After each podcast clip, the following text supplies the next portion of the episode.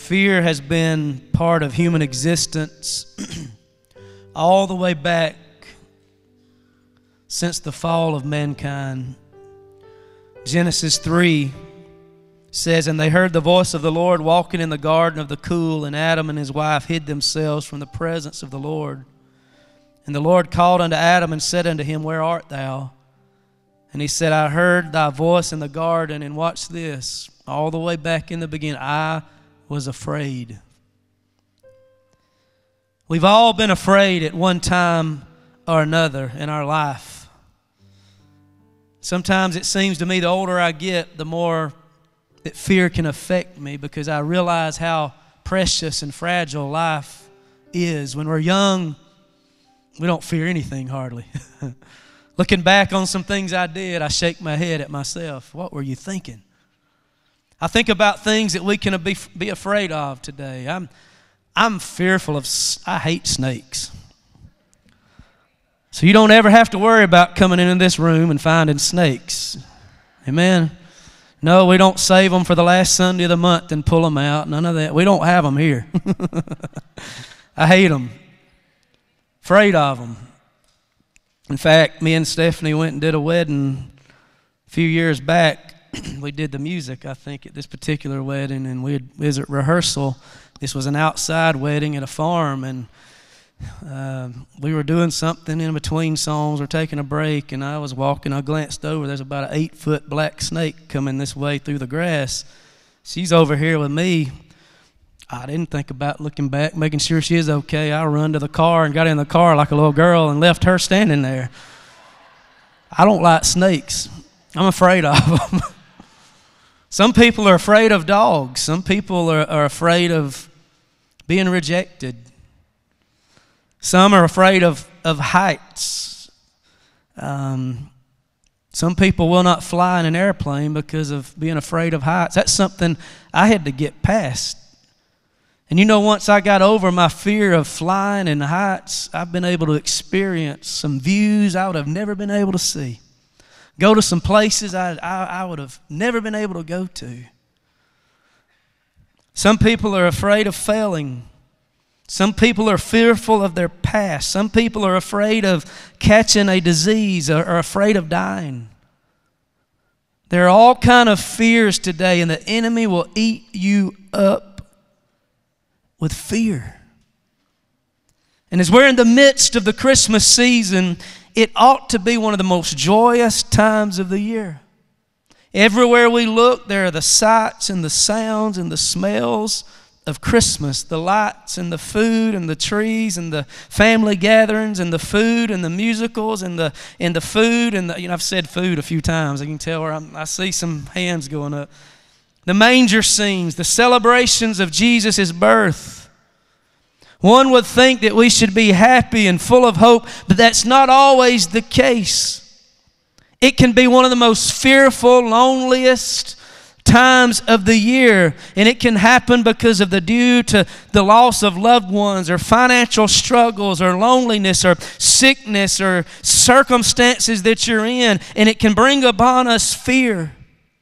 But I've come to remind you today that God has not given us the spirit of fear, but of love and power and of a sound mind. The Bible says fear has torments. The enemy will torment your mind and keep you up all hours of the night fearing things. You know what an acronym for fear is? F-E-A-R. False evidence appearing real.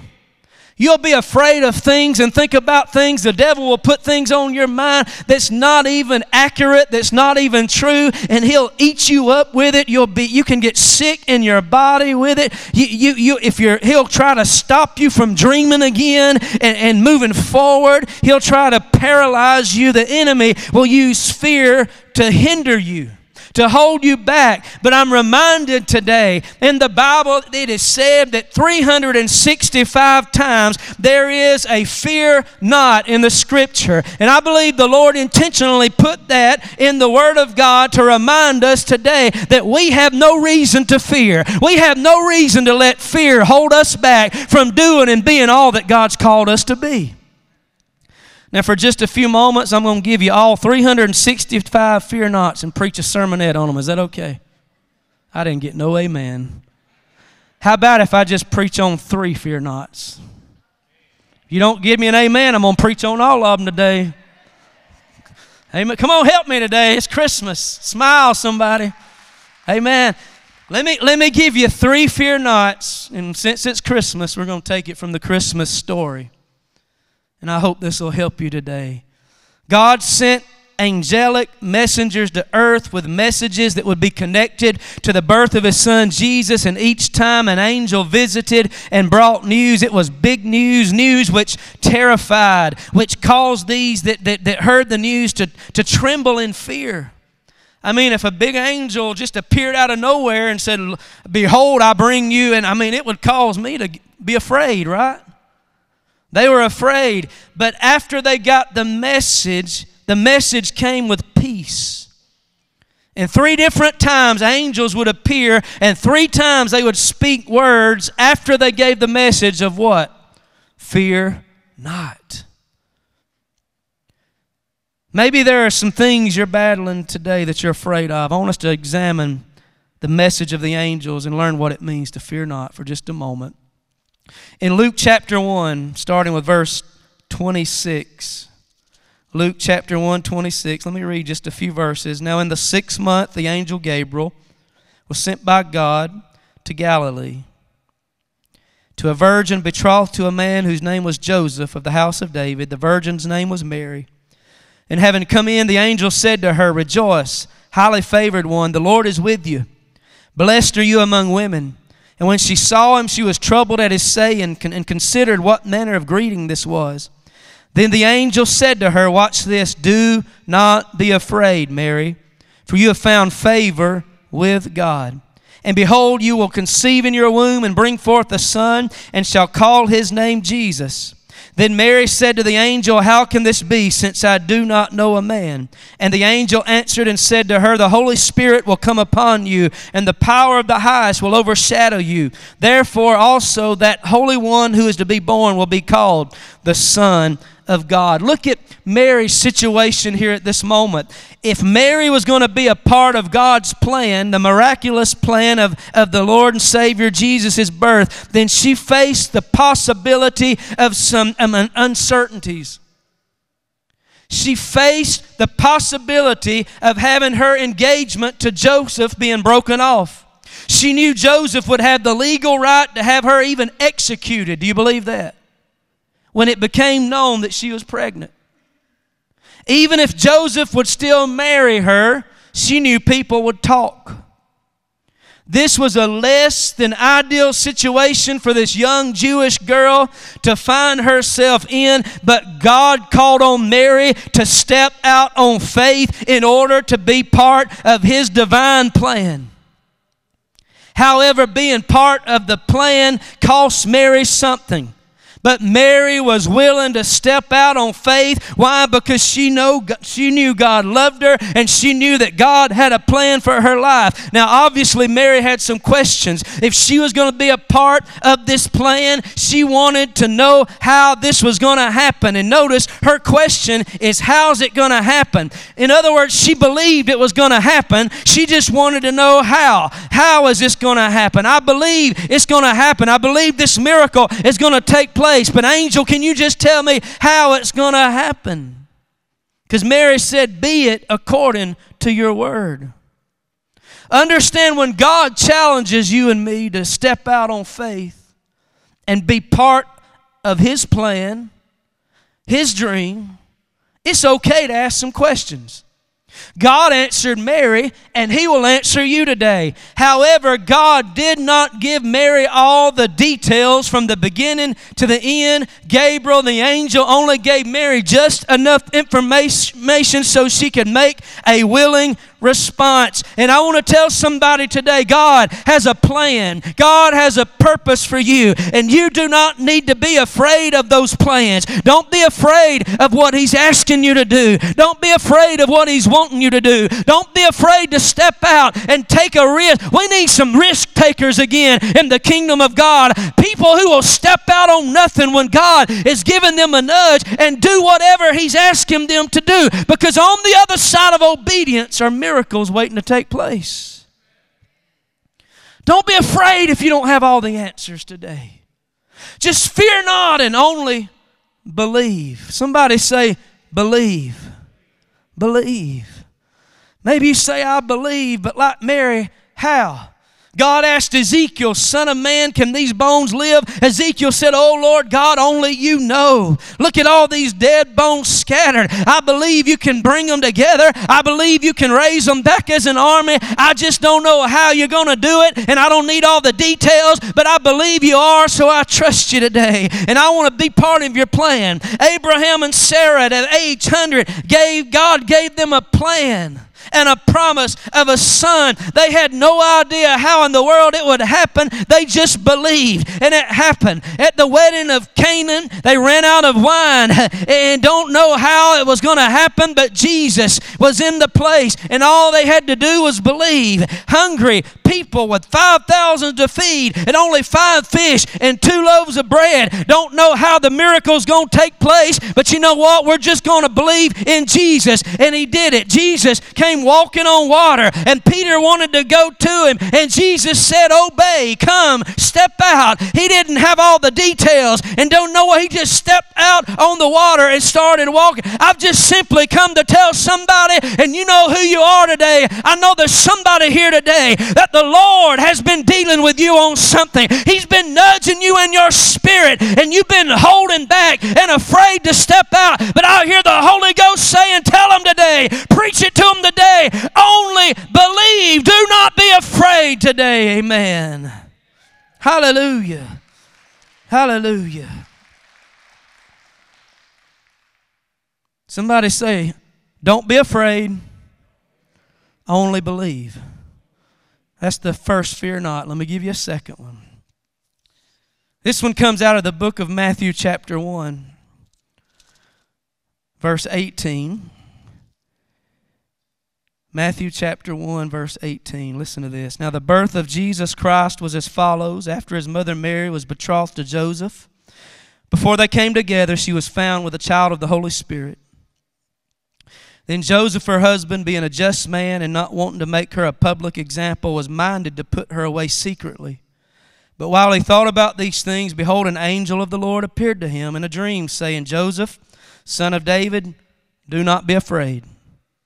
Do not be afraid to take to you Mary, your wife, for that which is conceived in her life is of the Holy Spirit.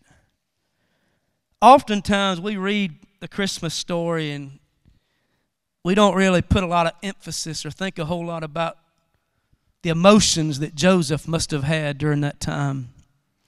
The things that he had to deal with in order to submit to God's plan.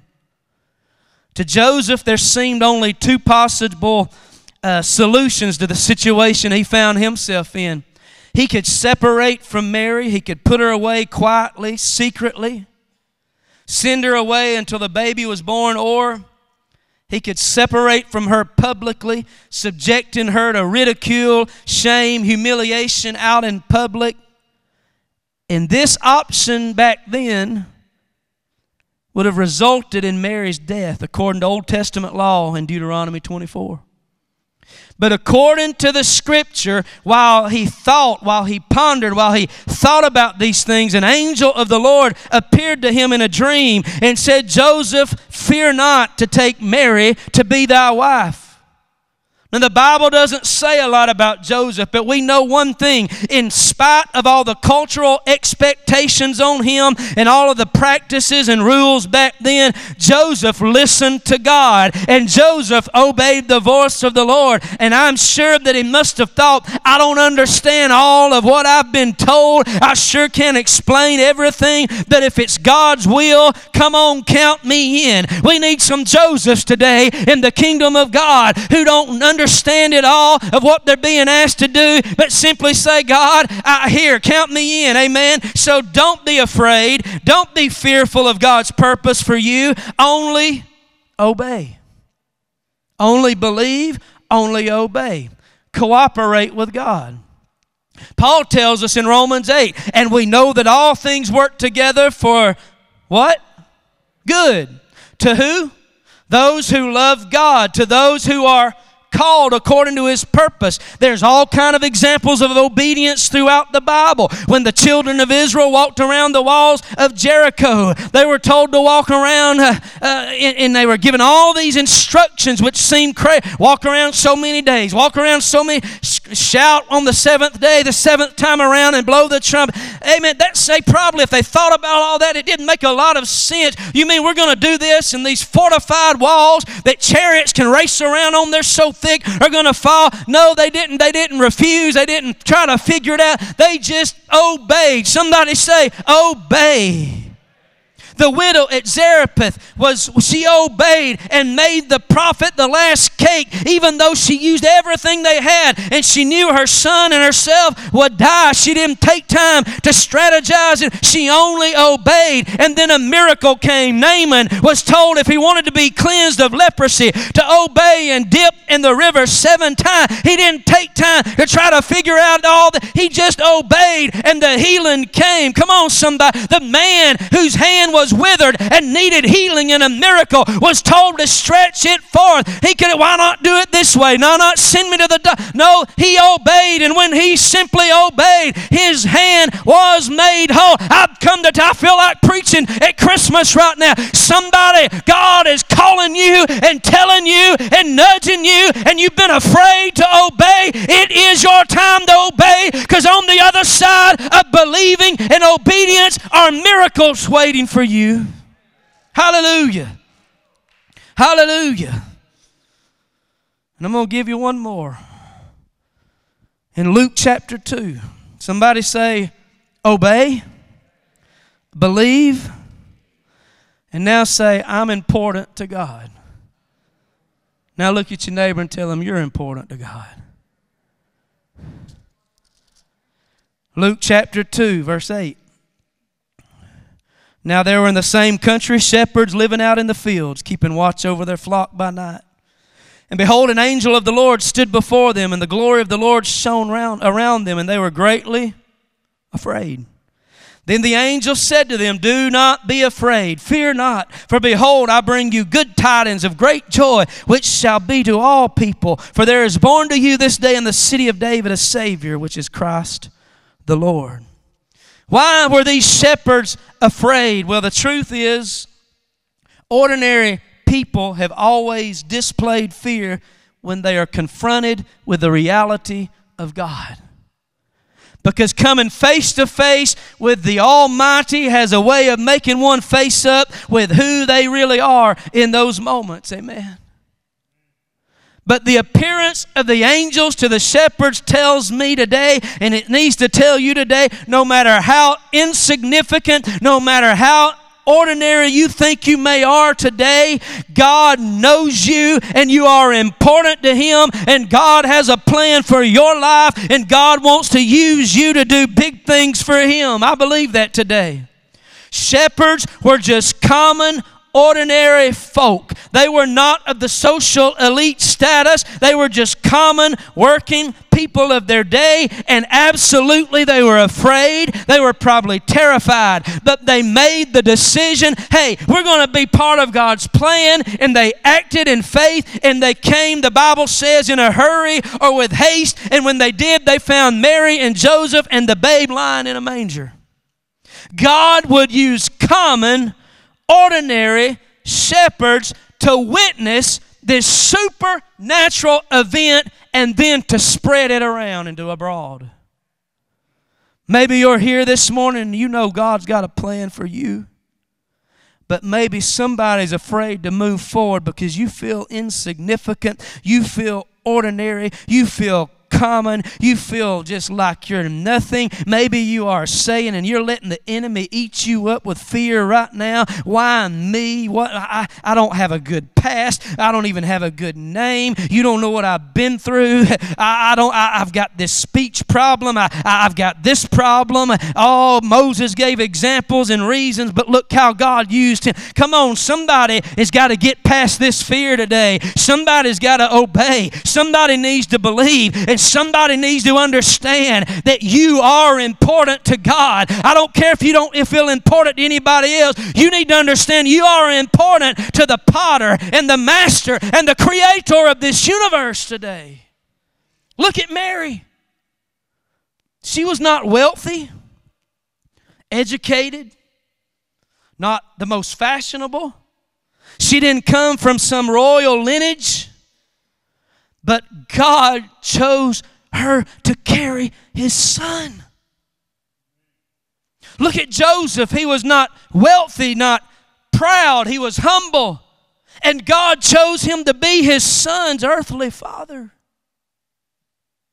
Look at those shepherds, just common, ordinary, working class people. But the announcement did not come to the kings, did not come to the high priest, did not come to the Sanhedrin, but came to them, common shepherds. And they would witness this event and be charged to spread the news. Think about others in the Bible. David, young shepherd boy. God would use him. He would kill a lion and a bear, slay Goliath, and become the king of Israel. Gideon, with only 300 men, would defeat the Midianites. Moses, with a stuttering problem, trembling in fear, didn't want to do what God had called him to do. God would raise him up to lead the children out of Egyptian bondage. What about the little maiden lady who told Naaman about the prophet Elijah? And Naaman knew a God who could heal his disease. What about the little common lad that showed up on that hillside one day when Jesus was speaking and thousands were there hungry, and Jesus would use him and his little lunch to feed the thousands? See, God uses humble, common people. And you may say today, God, why me? Why me? And you're letting fear hold you back because you think you are a nobody. But I've come to tell you, you are a somebody today. No matter what you think, and no matter, because the greatest King of Kings and Lord is the one who fashioned you and formed you and give you gifts and ability. And you need to quit beating yourself up today and talking yourself down, because if God can use Joseph, and God can use a little virgin, and God can use David, and God can use Gideon, and God can use a little maiden lady, he can use you and you and you, and God is wanting to use you to do great things. Begin to think about, what about God, if you want to use us? What about our church? What about us? What about this place today? You may say, God, why me? But also, why use this place? Think about Bethlehem. It was not a political center. It wasn't a capital. It wasn't a great walled city, not an international place, not a resort. But watch this. God uses places. God used a borrowed room for the Last Supper. God used that hillside to feed 5,000 plus. God used a borrowed tomb for Jesus. God would use a dungeon where many of the epistles would be written. God would use a simple bush and set it on fire to get Moses' attention. God would use a lonely field where Jacob would wrestle for his blessing. God would use a wilderness where Gideon would find the Lord's will. God would use a place called the island, a little island called Patmos where John would receive God's revelation. I've come to tell you, don't let the place or the person, oh come on, hear me, hear my heart. Don't let who you think you are and the place you're in think it's all insignificant and too common for God to use. That's the places and people that God will use to do the greatest things today. And you may be saying, why me and why here? What have I got? What do I have that you can use? What about the manger? It was no place of beauty, no medical hospital, not clean. It was a feeding trough. What about the swaddling clothes? It wasn't a royal robe, no name brand outfit. God would even take Samson to take a jawbone of a donkey. Insignificant, just a jawbone, and he would use that to slay 1,000 Philistines. Moses would take a simple shepherd's staff and raise it up, and the Red Sea would part. As the worship team comes this morning, I simply must tell you again, God has a plan for you. God has a plan for this church. Look at your neighbor and help me preach and say, he's preaching to you. Tell him God has got a plan for you. God wants to use you. God wants to use us. And he has given us, no matter how insignificant things may seem, he's given us things to use. Hear me today, church. The enemy wants to use everything he can through fear to paralyze you, to torment you, to keep you from fulfilling God's plan for your life today. He wants to do everything he can to keep you from believing God and his plan and obeying God and his plan and understanding that God wants to use you as part of his plan. You're important to him. See, Mary and Joseph and the shepherds were like us today. They were afraid at times. It's natural. But we must understand fear doesn't come from God. The enemy uses it to discourage, to hinder, and to cause us to give up. Fear is real, and fear will come. And maybe some of you this morning are fearful of some things right now. Well, the word of the Lord to you through this Christmas story is fear not. You just got to believe. Fear not. You just need to obey. Fear not. You're important. You're somebody special to God. 3 times the angels came. And 3 times there was a reaction based in fear. But when the fear was dealt with and the Lord's message was allowed to come through, Mary, Joseph, and the shepherds responded to the plan with faith. Faith. And when they believed and obeyed and understand, hey, God, use me. I'm willing. I'm ready. The greatest plan of all time was fulfilled, and Jesus Christ was born. How many of you today want to fulfill God's plan for your life, for your family, for your business, for your ministry, for this church? Come on, give him a good praise if you do. Hallelujah. Now, how many of you, don't have to raise your hand and clap on this, but if you're honest with yourself, how many of you would admit today that you've been letting fear hold you back? Been letting fear hold you back. Well, it's time that we deal with that fear in this service today. The Lord has sent.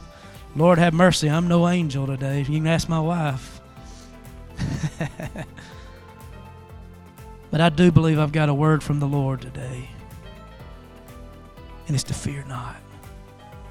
Fear not.